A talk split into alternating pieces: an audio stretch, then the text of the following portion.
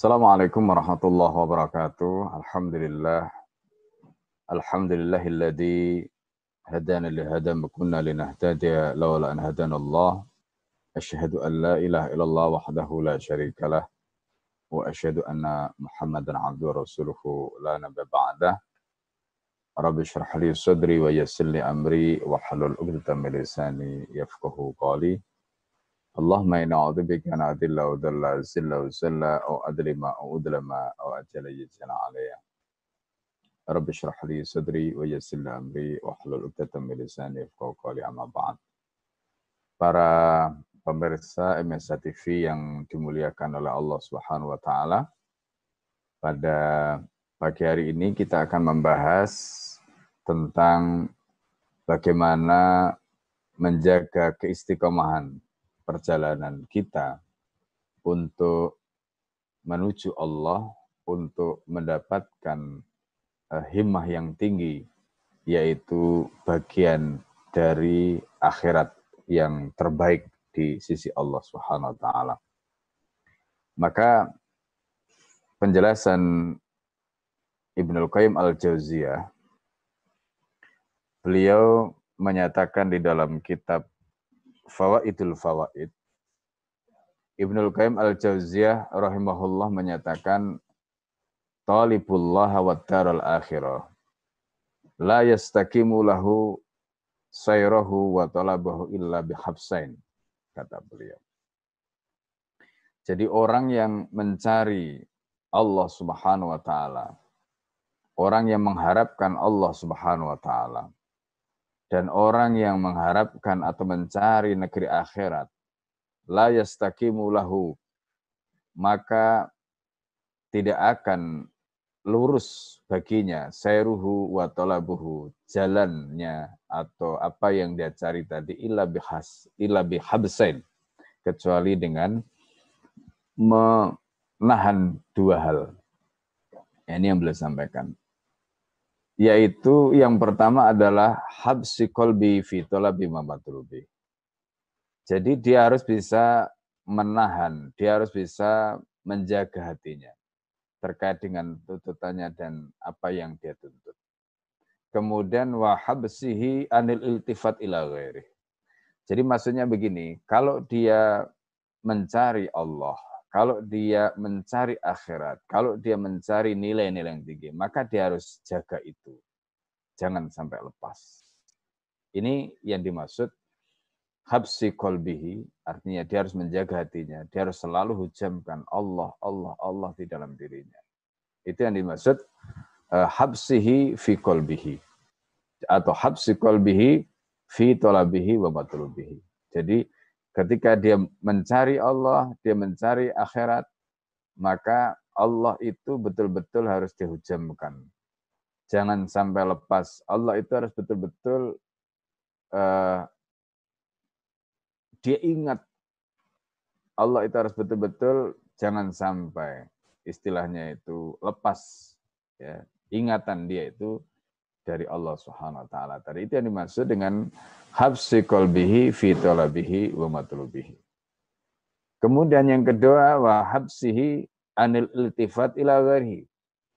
Maka yang kedua dia harus bisa menahan, dia harus bisa dijaga dari apa? Dari al-iltifat ila ghairihi, berpaling kepada yang lain. Ini. Jadi ketika hatinya fokus kepada Allah, ketika hatinya fokus kepada akhirat, ketika hatinya fokus untuk Allah Subhanahu wa taala tadi, urusannya dengan urusan Allah seperti disebutkan dalam hadis Nabi riwayat Al-Hakim man asbaha wa laysa min Allah falaysa min Allahi min syai. Jadi kalau orang itu bangun pagi kemudian hammuhu himmahnya atau hamnya tadi, irodahnya yang paling awal, kehendaknya yang paling awal tadi, keinginannya, atau apa yang ada terbersih di dalam pikirannya tadi, yang paling mula-mula tadi. Itu bukan untuk Allah. Maka disebutkan di situ falesa minallahi min Berarti apa? Berarti sejak bangun tidur, maka dia harus mengingat Allah. Terus begitu. Jadi dia hadirkan Allah Subhanahu wa taala di dalam hatinya. Dia jaga hatinya supaya hatinya itu betul-betul tidak lepas dari Allah Subhanahu wa taala. Itu yang dimaksud dengan habsi qalbihi fi talabi wa matlubihi. Itu yang pertama. Kemudian yang kedua, eh, hadis tadi juga mengingatkan kita ya supaya apa? Uh, yaitu habsihi anil ghairi. Jadi supaya hati kita itu tidak berpaling kepada yang lain. Terutama ketika kita dalam situasi sulit seperti hari ini, pandemi yang kita tidak tahu sampai kapan ujungnya. Maka dalam situasi yang sulit seperti ini, eh, nasihat yang disampaikan oleh Al-Alamah Ibnul Qayyim Al-Jauziyah tadi itu memberikan gambaran kepada kita tentang bagaimana kita ini supaya tidak iltifat, supaya tidak berpaling ila kepada yang lain. Ini juga penting. Ketika kita fokus hati kita, kita fokus uh, pikiran kita kepada Allah Subhanahu wa taala tadi, maka inilah yang nanti akan bisa menjaga apa yang kita cari, yaitu Allah. Apa yang kita cari, yaitu akhirat tadi. Apa yang kita cari, yaitu ulul himmah, yaitu himmah yang tinggi tadi. Itu insya Allah akan terjaga. Ya. Nah ini yang disampaikan oleh uh, Ibnul Qayyim al-Jauziyah rahimahullah. Kemudian berikutnya wahabsi lisanihi amma la yufid.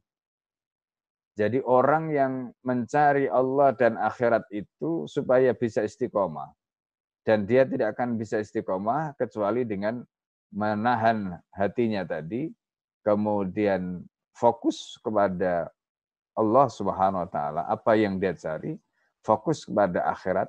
Kalau dia mencari ridha Allah Subhanahu wa taala, fokus di situ. Demikian juga dia tidak boleh berpaling kepada yang lain. Nah, selain itu di sini disebutkan wahab silisanihi. Jadi hatinya dijaga, Kemudian lesannya juga begitu, lesannya dijaga. Amala yufidu terhadap perkara yang tidak ada gunanya. Makanya kita diperintahkan agar hati dan lesan itu karena hati dan lesan ini saling terkait. Kenapa lesan kita diperintahkan agar banyak zikir, mengucapkan tasbih, tahmid, tahlil, takbir, dan seterusnya. Ini di antaranya adalah apa yang diucapkan di dalam lisan, itu tujuannya adalah untuk menarik hati. Jadi bagaimana supaya hati tadi itu bisa kita habis, bisa kita tahan, bisa kita jaga. Di antaranya adalah dengan lesan. Karena dengan lesan itu terus ingat, terus zikir, terus kata kalau orang sekarang bisa kita katakan wirid, ya maka itu akan menarik hatinya supaya hati tadi itu juga tetap uh, fokus atau istiqomah kepada apa yang menjadi uh, tuntutannya tadi atau apa yang diinginkan tadi. Jadi intinya menjaga lisan agar uh, tidak menyatakan hal-hal yang tidak ada faedahnya. Amma la yufidu. Kemudian wahabsi ala dikrillah wa ma yazidu fi imanihi wa ma'rifatihi. Termasuk juga menahan lesan tadi itu, menjaga lesan tadi itu agar tetap ingat Allah. Maka salah satu nasihat yang disampaikan oleh Syekhul Islam, gurunya Ibnul Qayyim al-Jauziyah, yaitu Ibnu Taimiyah. Beliau menyatakan supaya hati kita ini hidup maka beliau memberikan ijazah amalan kepada kita. Apa itu? Beliau selalu mengamalkan di antara waktu sholat fajar sunnah dengan fardu, yaitu antara sunnah fajar dengan sholat subuh, itu membaca wirid atau zikir, Ya Hayu, Ya Qayyum, La ilaha illa anta. Ini yang disampaikan oleh Bertanya. Jadi supaya jadi ya hayu ya qayyum, ya hayu zat yang maha hidup. Ya. Nah, jadi supaya hati kita tetap hidup. dihidupkan dengan ingat kepada Allah. Bagaimana caranya? Dengan dimulai dari lesannya. Maka lesan itu disibukkan dengan zikir kepada Allah Subhanahu wa taala untuk menarik hatinya. Itu di antaranya juga yang menjadi alasan kenapa ketika ulama madhab syafi'i membahas tentang talafudun niyah. Nah, niat itu kan di dalam hati. Karena maknanya niat itu adalah kostu syai'i muktarinan bifi'alihi. Menyengaja melakukan sesuatu muktarinan bifi'alihi. Dengan berbarengan dengan perbuatannya. Itu niat. Jadi ketika orang itu sholat, maka berarti dia niatnya itu ya pada saat takbiratul ihram karena awal dari sholat itu adalah takbiratul ihram. Nah itu yang dimaksud dengan niat. Jadi niat itu kostu syai'i muktarinan bifili. Tetapi supaya niatnya tadi itu fokus karena niat itu di dalam hati. Kadang-kadang ketika mengucapkan Allahu Akbar, hatinya ke mana, akhirnya niatnya tidak fokus. Yang maunya sholat subuh, ingatnya sholat asar. Yang maunya sholat subuh, ingatnya sholat duhur, dan seterusnya. Sehingga akhirnya niatnya jadi kabur.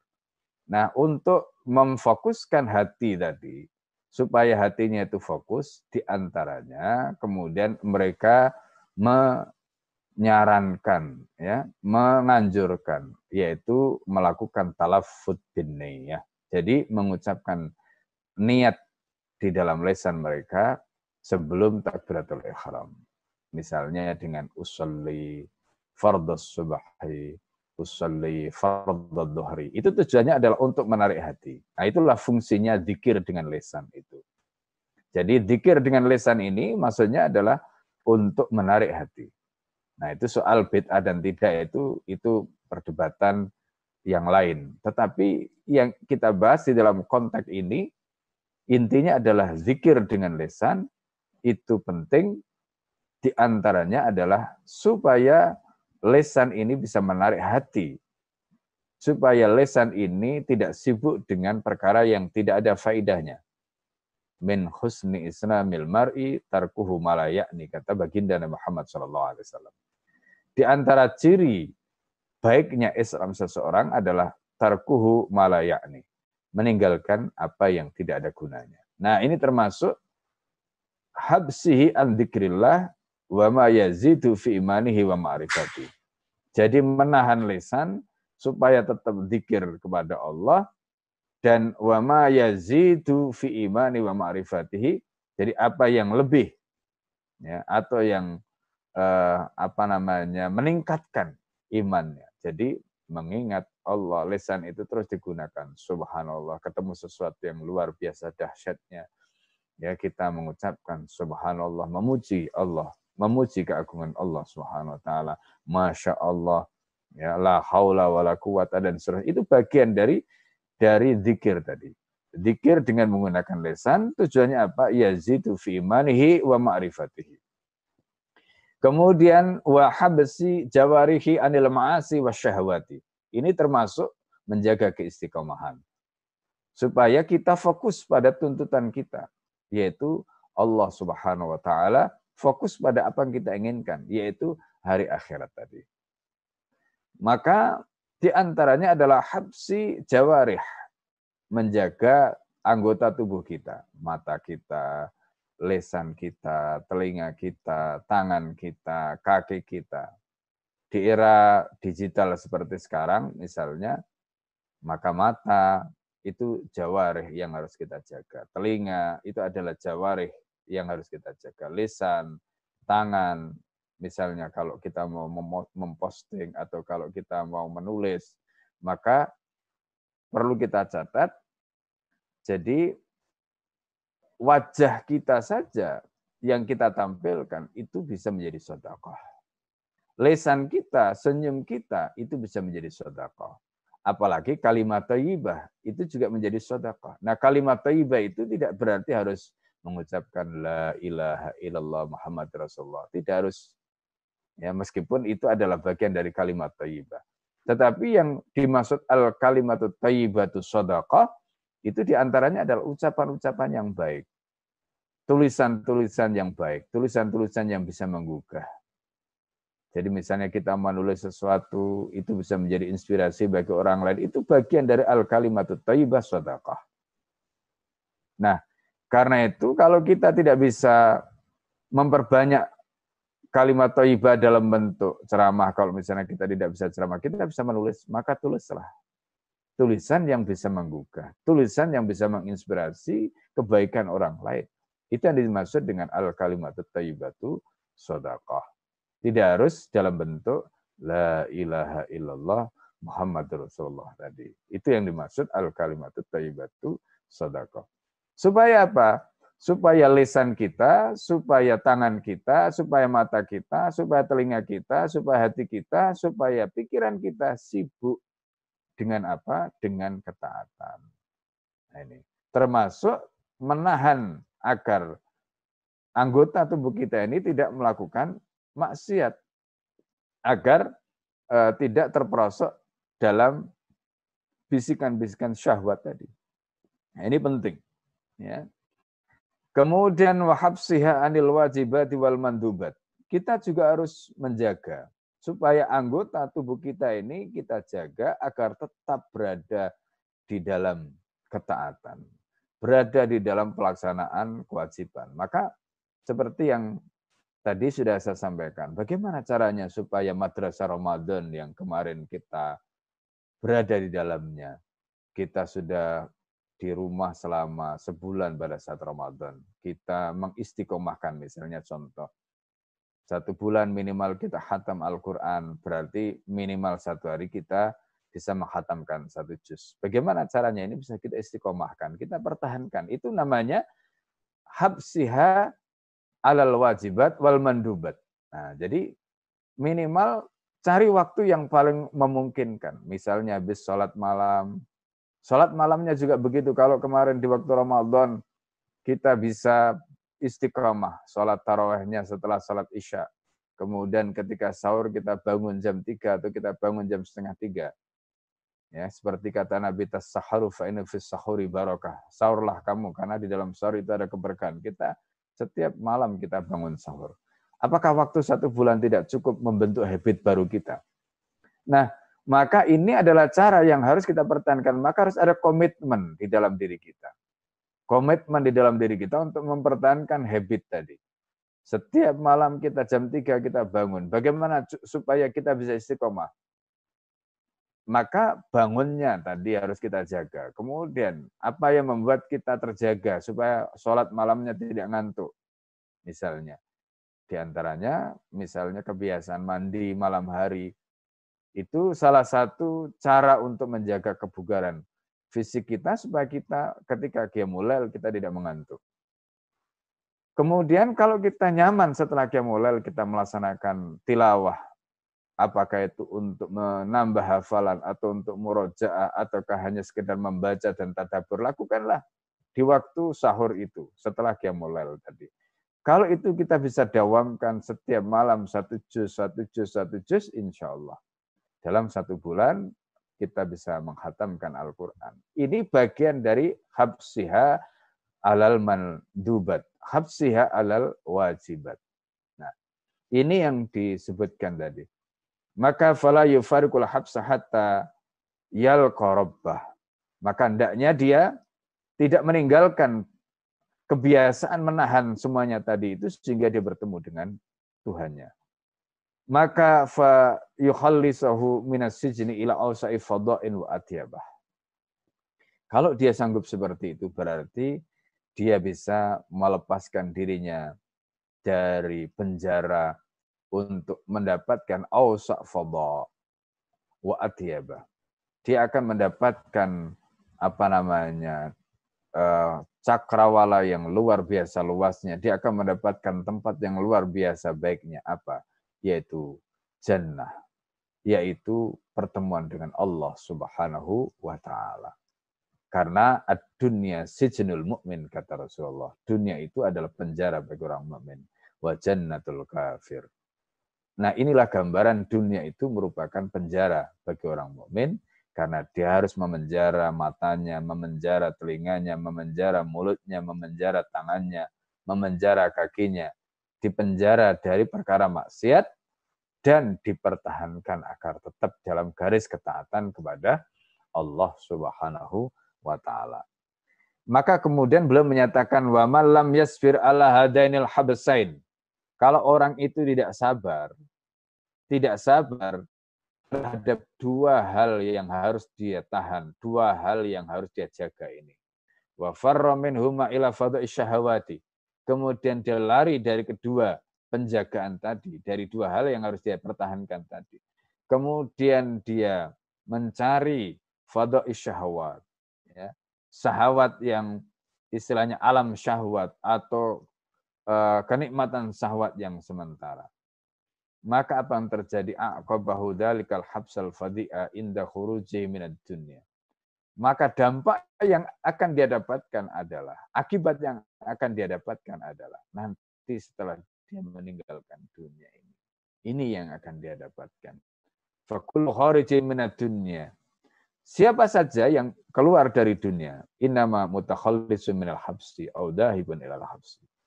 Itu pada dasarnya dia lepas dari satu cengkraman, dia lepas dari satu penjara. Itu penjara berikutnya. Kalau sekarang kita lepas dari penjara dunia, maka kita akan mendapatkan kebaikan apa? kita tidak akan mungkin mendapatkan neraka, kita tidak akan mungkin mendapatkan kesempitan. Tapi sebaliknya kalau kita di dunia kita loss, artinya kita melepaskan dari penjara yang disebut tadi itu syahwat, ya.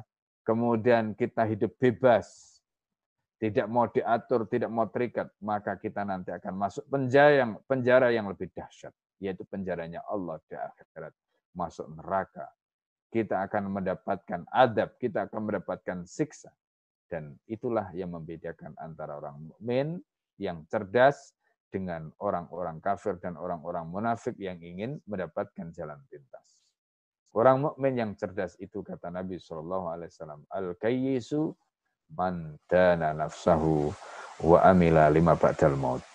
Orang mukmin yang cerdas itu adalah orang yang sanggup untuk menundukkan jiwanya dan dia melakukan amal untuk kehidupan setelah akhirat.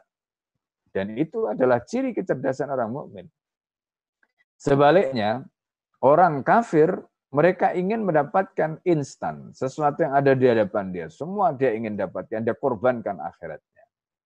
Makanya disebutkan tadi orang yang cerdas adalah orang yang dia sanggup untuk mengalahkan dirinya, sanggup untuk mengalahkan hawa nafsunya, sanggup untuk mengalahkan syahwatnya, dan dia memenjarakan hatinya, dia memenjarakan anggota tubuhnya, dia penjarakan semuanya tadi, dia tahan semuanya tadi.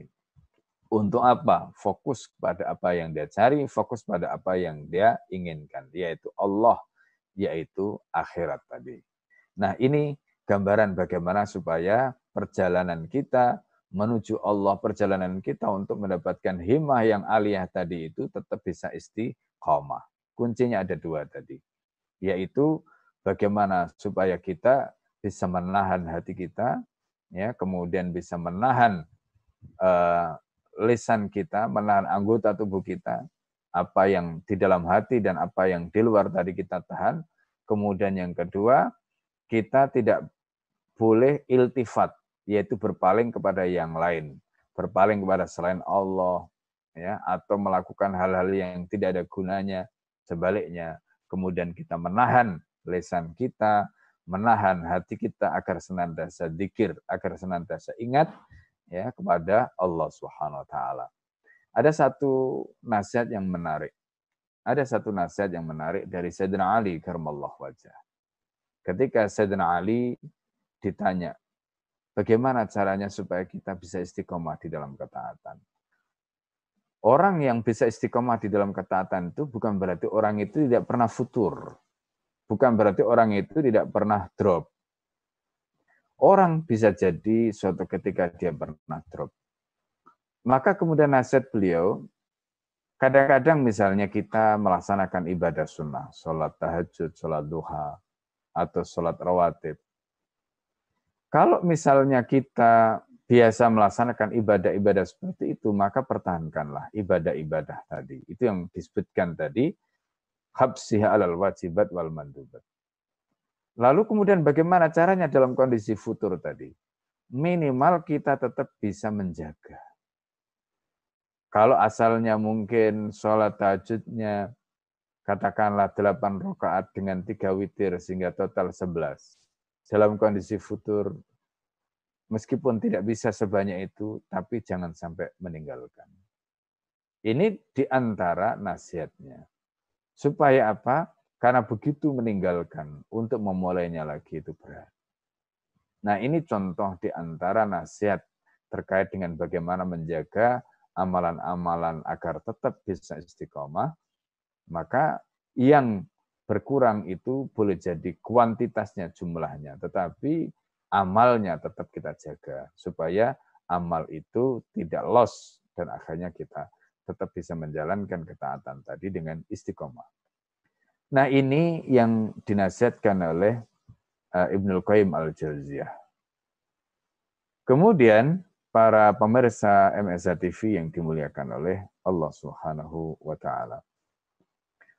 Yang ingin saya sampaikan selain bagaimana cara kita menjaga keistiqomahan agar tetap diri kita ini berada pada jalur ketaatan pada Allah Subhanahu wa taala terutama setelah Ramadan, bagaimana kita bisa mempertahankan natijah atau hasil dari madrasah Ramadan kita kemarin.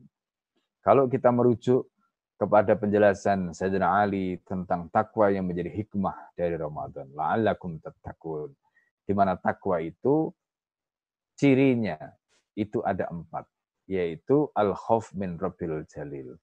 Yaitu kita harus terus menerus menghujamkan rasa takut kepada Allah Subhanahu wa taala, zat yang maha agung, Ar-Rabb yang Al-Jalil, Rabb yang maha agung. Ini harus terus-menerus kita tanamkan, kita hujamkan di dalam hati kita. Supaya ketakwaan itu terus bersemi, supaya ketakwaan itu terus membara, supaya ketakwaan itu terus menyala-nyala. Karena kata Nabi, at-taqwa hahuna, at-taqwa hahuna, at-taqwa hahuna wa asyara ila sadri. Nabi menyebut takwa itu ada di sini. Wa asyara ila sadri dan merujuk ke tangan, ke dadanya. Apa maknanya?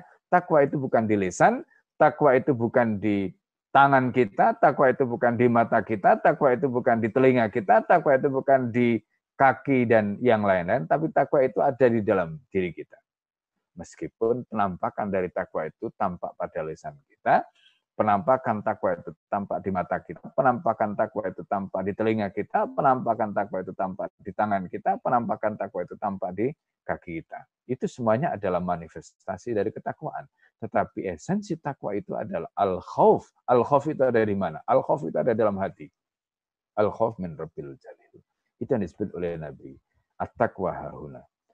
Kemudian yang kedua, takwa hahuna tadi itu penampakannya ada di luar berupa amal jawareh tadi. Makanya tadi disebutkan habesnya itu dua. Yang dijaga itu hatinya, kemudian yang kedua yang dijaga yang kedua itu adalah anggota badannya. Maka penampakan takwa seperti kata Sena Ali, itu yang kedua adalah al-amal. Al-amal itu berarti terkait dengan perbuatan fisik. Ditanjil, yaitu melaksanakan apa yang diturunkan oleh Allah. Melaksanakan apa yang diturunkan oleh Allah adalah indikasi ketakuan, ciri ketakuan, manifestasi dari ketakuan. Karena itu Imam Nawawi di dalam wasiat takwanya, sebagaimana dibacakan oleh para khotib di atas mimbar khutbah, selalu mengatakan apa? Imtisalu awamirillah wastinabu nawahihi, yaitu melaksanakan semua perintah Allah dan meninggalkan larangan Allah. Itu takwa yang menjadi wasiat dari para khatib. Tapi ini sebenarnya bukan takwa, tapi manifestasi dari takwa. Karena takwa itu hahuna ada dalam hati tadi. Substansinya berupa al-khawf min rabbil jalil. Kemudian yang kedua, al-khawf min rabbil jalil. Penampakannya dalam bentuk al-amal bitanjil. Atau kalau dalam bahasanya menawawi tadi itu adalah imtithalu awamirillahi wajtinabu nawahihi. Nah ini melaksanakan perintah Allah dan meninggalkan larangan Allah. Kemudian yang ketiga kata Sayyidina Ali yaitu ar-ridho bil qalil. Orang yang bertakwa itu dia ridho. ridho dengan kondisi yang tidak nyaman, ridho dengan kondisi yang pas-pasan, ridho atau kona'ah dengan pemberian Allah Subhanahu wa taala. Itu ciri orang bertakwa. Orang yang bertakwa tidak mudah mengeluh. Orang yang bertakwa itu seperti disebutkan dalam hadis Nabi, wa'izhum istighna'uhum anin nas. Dia enggak butuh manusia, dia hanya butuh Allah. Maka dia tidak akan mengeluh kepada manusia. Dia akan jaga lisannya daripada mengeluh kepada manusia lebih baik dia gunakan untuk zikir karena mengeluh kepada manusia percuma. Manusia tidak bisa memberikan apa-apa. Nah ini yang disebut wa izhum istighna'uhum anin nas. Dia tidak butuh kepada manusia. Dia hanya butuh kepada Allah Subhanahu wa taala. Maka hatinya orang yang bertakwa itu dipenuhi dengan keridoan kepada Allah. Apa pun yang Allah berikan kepada dia, dia ridho. Nah ini orang yang bertakwa. Ciri yang ketiga, ridho bil kolil. Kona'ah menerima apa yang Allah Subhanahu wa taala berikan. Kemudian yang keempat adalah al-isti'dad liyaumir rahil. Dia bersiap melakukan persiapan karena dia adalah orang yang paling cerdas. Al-kayyisu mandana tadi wa amila lima ba'dal maut. Maka dia melakukan persiapan. Apa yang dia siapkan? Yang dia siapkan adalah bekal untuk menuju kehidupan setelah kematian, bekal untuk menuju kehidupan akhirat setelah dia meninggalkan dunia ini. Ini yang disebut al-isti'adat liyaumir rahil, yaitu bersiap diri, menyiapkan diri untuk yaumir rahil, hari di mana dia akan digiring, hari di mana dia akan menghadap Allah Subhanahu wa taala. Nah, empat hal ini yang merupakan komponen kata Sena Ali dari ketakwaan kita. Nah, kalau empat hal ini kita miliki dari madrasah Ramadan kemarin, yaitu al-khawf min rabbil jalil, al-amal bit tanjil, ar-ridha bil qalil, al-istidad liyamir rahil. Maka kemudian kita pertahankan itu, kita jaga itu dengan istiqomah. Hati kita tidak berpaling kepada yang lain, terus kita jaga maka insya Allah kita akan bisa mendapatkan apa yang tadi disebutkan oleh Ibnul Qayyim al-Jauziyah, yaitu bisa mendapatkan apa yang kita cari, yaitu keridhaan Allah Subhanahu wa taala, bisa mendapatkan nasib yang terbaik, bagian yang terbaik di akhirat nanti. Dan itu kita lakukan dengan menjaga tadi itu, memenjarakan hati kita, menjaga hati kita, menjaga anggota tubuh kita, lesan kita, semua yang kita miliki. Fokus untuk taat kepada Allah Subhanahu wa taala. Tidak berpaling kepada yang lain. Termasuk godaan-godaan yang muncul terutama ketika setan sudah dilepaskan belenggunya oleh Allah Subhanahu wa taala.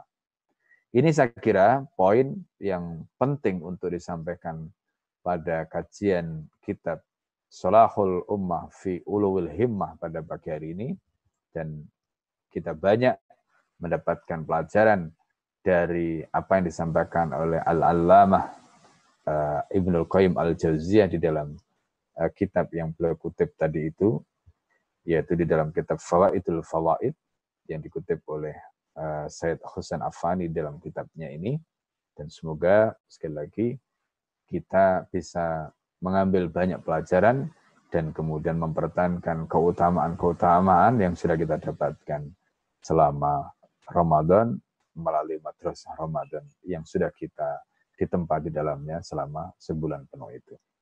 Saya kira itu kalau ada pertanyaan atau ada hal-hal yang ingin didialogkan, disampaikan di dalam kesempatan kali ini, fal yatafaddal masyurah. Alhamdulillah, eh, alhamdulillah eh, kajian subuh eh, pagi ini atau hari ini kita disuguhkan dengan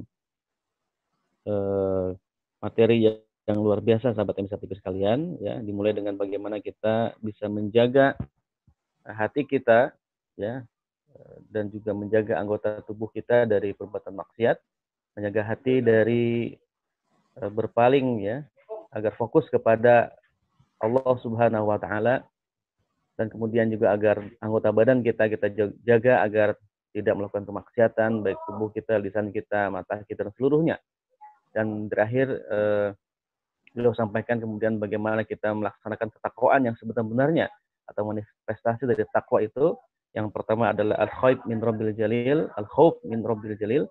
Eh, bagaimana kita mempertahankan agar ketakutan kita hanya kepada Allah Subhanahu wa taala. Kemudian juga al-amal lebih tanzil, melaksanakan segala perintah Allah dan meninggalkan larangan Allah. Dan kemudian juga yang ketiga, aridha bil qalil, ya, tidur dengan yang sedikit, qanaah dengan apa yang telah Allah tetapkan pada diri kita. Dan yang keempat adalah al-istidad min rahil. Itu bagaimana kita bisa uh, menjaga apa mempersiapkan diri, menyiapkan bekal untuk menghadap Allah Subhanahu wa taala.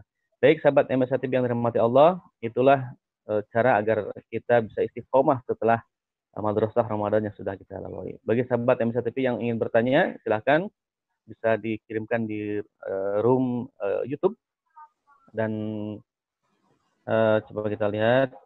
Alhamdulillah ada pertanyaan Pak Yai dari dinar ya. Uh, Ustadz, uh, bagaimana hukum wanita haid membaca Al-Quran? Karena ingin istiqomah membaca Al-Quran selepas uh, Ramadan mungkin. Pak Kiai mengutus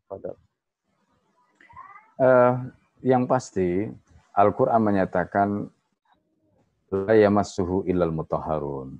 Di dalam hadis Rasulullah menyatakan la yamassul Quran illa tahir. Itu nas yang menjadi patokan. Yang pertama, kalau ayat ini menjelaskan Al-Quran itu tidak boleh disentuh oleh orang kecuali dalam keadaan suci.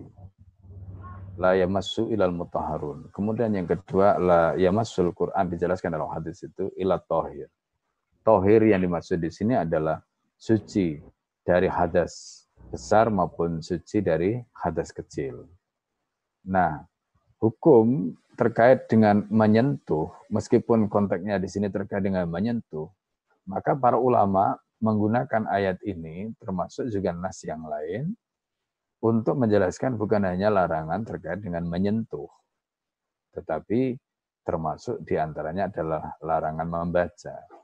Nah, mereka menggunakan ini eh, dengan menggunakan istilahnya itu fahul khitabnya yaitu isi dari khitab tadi itu. Nah, bagaimana bisa ditarik kesimpulan begitu? Karena orang membaca biasanya menyentuh, orang membaca biasanya membuka. Jadi orang itu kalau dilarang menyentuh, berarti dia tidak boleh membuka. Kalau dia tidak bisa menyentuh dan membuka, berarti dia juga tidak akan bisa membaca. Maka karena itu dijelaskan oleh para ulama pada orang yang haid atau hadas besar dan hadas kecil tadi, maka dia tidak boleh menyentuh, membuka, termasuk membaca Al-Quran. Nah pertanyaannya kemudian, bagaimana caranya supaya orang yang haid tadi itu tetap bisa, ya tetap bisa uh, untuk uh, katakanlah hatinya itu tidak kosong. Maka kalau dia tidak bisa atau dia tidak boleh membaca karena mafhum muafakah dari layar masuk tadi itu seperti itu. Pertanyaannya, apakah dia juga tidak boleh mendengarkan?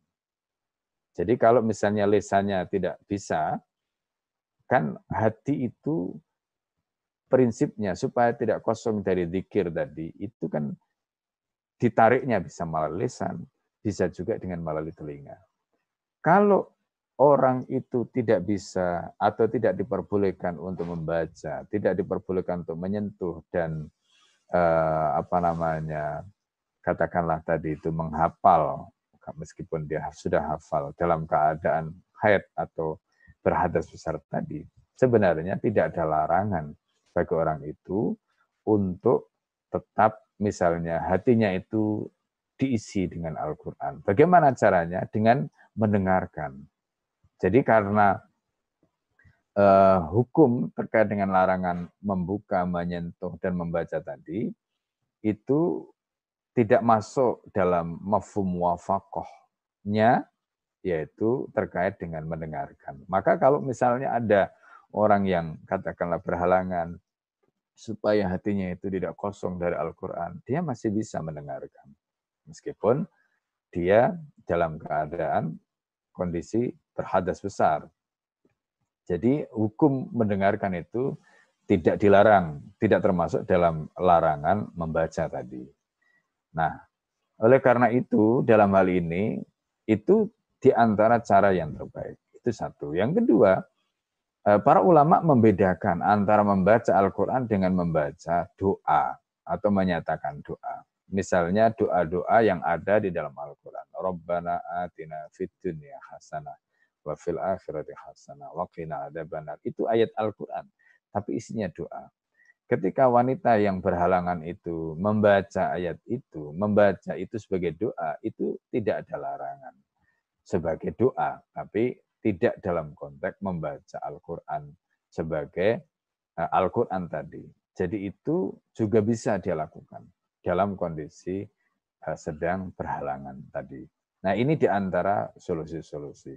Jadi kalau yang pengen membaca doa, dari Al-Quran masih diperbolehkan sebagai doa, bukan sebagai ayat Al-Quran, meskipun isinya berasal dari ayat Al-Quran.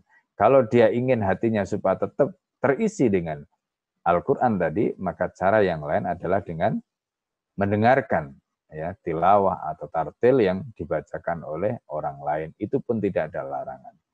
Itu saya kira.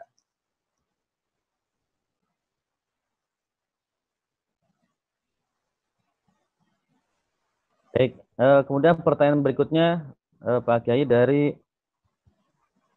Sri Inayani, ya. Pertanyaannya adalah, Ustadz, uh, kalau melakukan suatu perbuatan karena ada keinginan tertentu selain juga untuk memperoleh pahala ibadah, misalnya uh, melakukan sholat duha agar dimudahkan pintu rezekinya atau melakukan sodakoh agar dibalas dengan balasan uh, itu hitungan gitu Pak Kiai. Misalkan kalau kalau sedekahnya sekian dapat sekian nanti dibalas oleh Allah dengan tentu, tentu dengan ukuran materi kembali gitu. Apakah itu diperbolehkan secara secara hukum Pak Kiai Tafadhol Pertama niatnya harus diluruskan meskipun di dalam Al-Qur'an nas Al-Qur'an menyatakan begitu Ya. Jadi nas Al-Qur'an menyatakan begitu. Misalnya wa ma anfaqtu min syai'in fa innallaha yukhlifu. Apa yang kamu belanjakan dari sesuatu itu pasti Allah akan membalasnya. Tetapi poinnya itu adalah yaitu hati kita harus tetap melakukan itu karena Allah. Nah, balasan terbaik itu adalah balasan yang Allah berikan. Nah, apa yang dimaksud Allah yukhlifuh tadi Allah mengganti, mengganti itu bisa jadi dalam bentuk materi yang sama, bisa jadi dalam bentuk yang lain. Misalnya contoh, ketika Allah mengganti orang yang bersedekah tadi itu tidak dalam bentuk materi. Tapi dia misalnya mendapatkan kebaikan dari orang lain karena dia menolong orang lain. Itu juga bagian dari yukhlifu. Allah mengganti. Tapi dalam bentuk yang lain. Nah karena itu kesalahannya ketika kita niat sodakoh, sodakoh tertentu dalam bentuk materi, kemudian Allah berjanji akan mengganti, terus kita minta Allah mengganti seperti yang kita sedekahkan tadi, itu yang salah. Kenapa? Karena Allah mengganti itu bagian dari masalah goib apa yang Allah ganti itu tidak tampak. Termasuk ketika kita sudah diganti oleh Allah, pertanyaannya apakah pada saat itu kita tahu bahwa Allah sudah mengganti apa yang kita sedekahkan tadi. Nah kalau niatnya itu ingin mendapatkan ganti, pasti akan kecewa. Karena boleh jadi apa yang Allah berikan yang berupa yang goib tadi itu tidak bisa kita tangkap dengan indera kita. Sehingga akhirnya ketika kita bersedekah dalam bentuk materi, kemudian dalam perasaan kita belum mendapatkan apa yang dijanjikan oleh Allah, karena apa yang kita inginkan yaitu ganti yang lebih besar tadi belum kita dapatkan, maka yang muncul adalah kecewa. Nah karena itu yang harus kita tanamkan bahwa bersedekahlah karena Allah.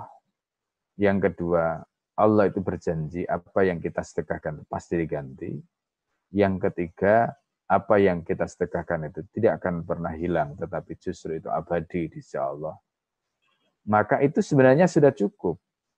Soal kemudian nanti gantinya seperti apa, berapa banyak, dan seterusnya tadi itu enggak penting. Bahkan itu harus kita hilangkan dari benak kita. Supaya kemudian tidak muncul rasa kecewa. Apalagi kemudian menyesal bersedekah. Kalau itu yang terjadi, maka apa yang disebutkan dalam Al-Quran, wala tubtilu sodakotikum bilmani wal ada. Jadi bisa membatalkan sedekah kita karena mungkin kita menyesal, karena mungkin kita mengungkit-ungkit.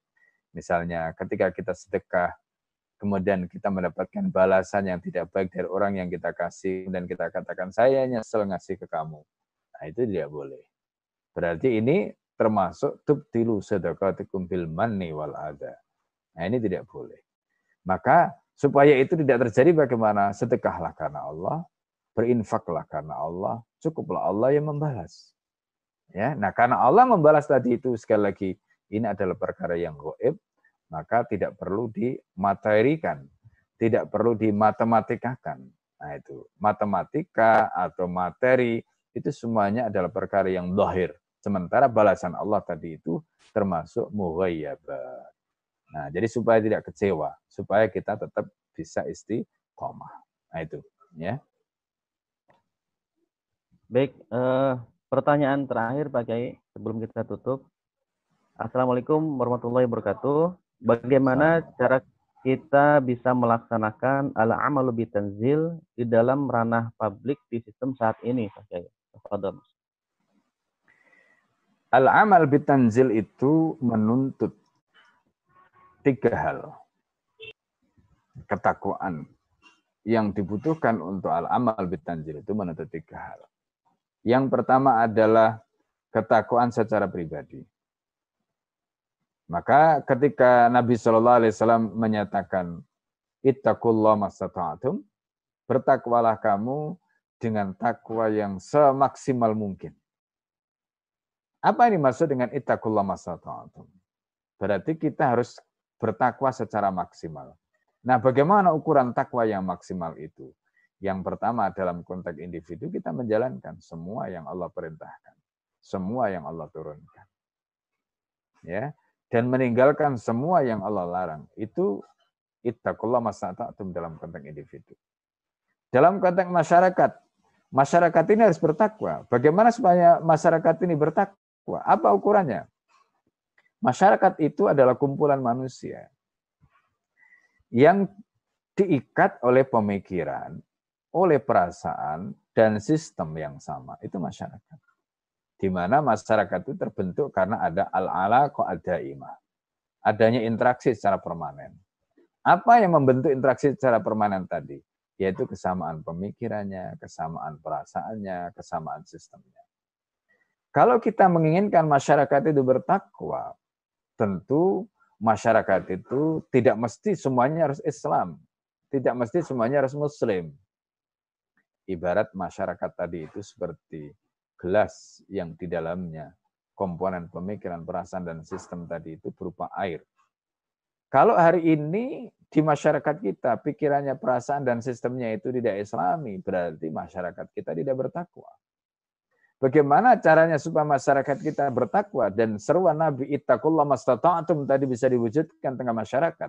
Maka ibarat air di dalam gelas yang keruh tadi itu harus dinetralisir. Dengan apa? Dakwah. Nah ini bukan gelasnya yang dipecahkan.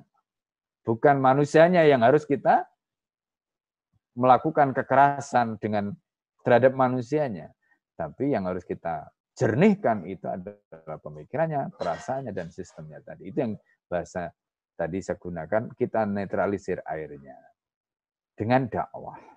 Nah, itu adalah cara individu tadi, cara jamaah tadi agar menjadikan masyarakat itu bertakwa.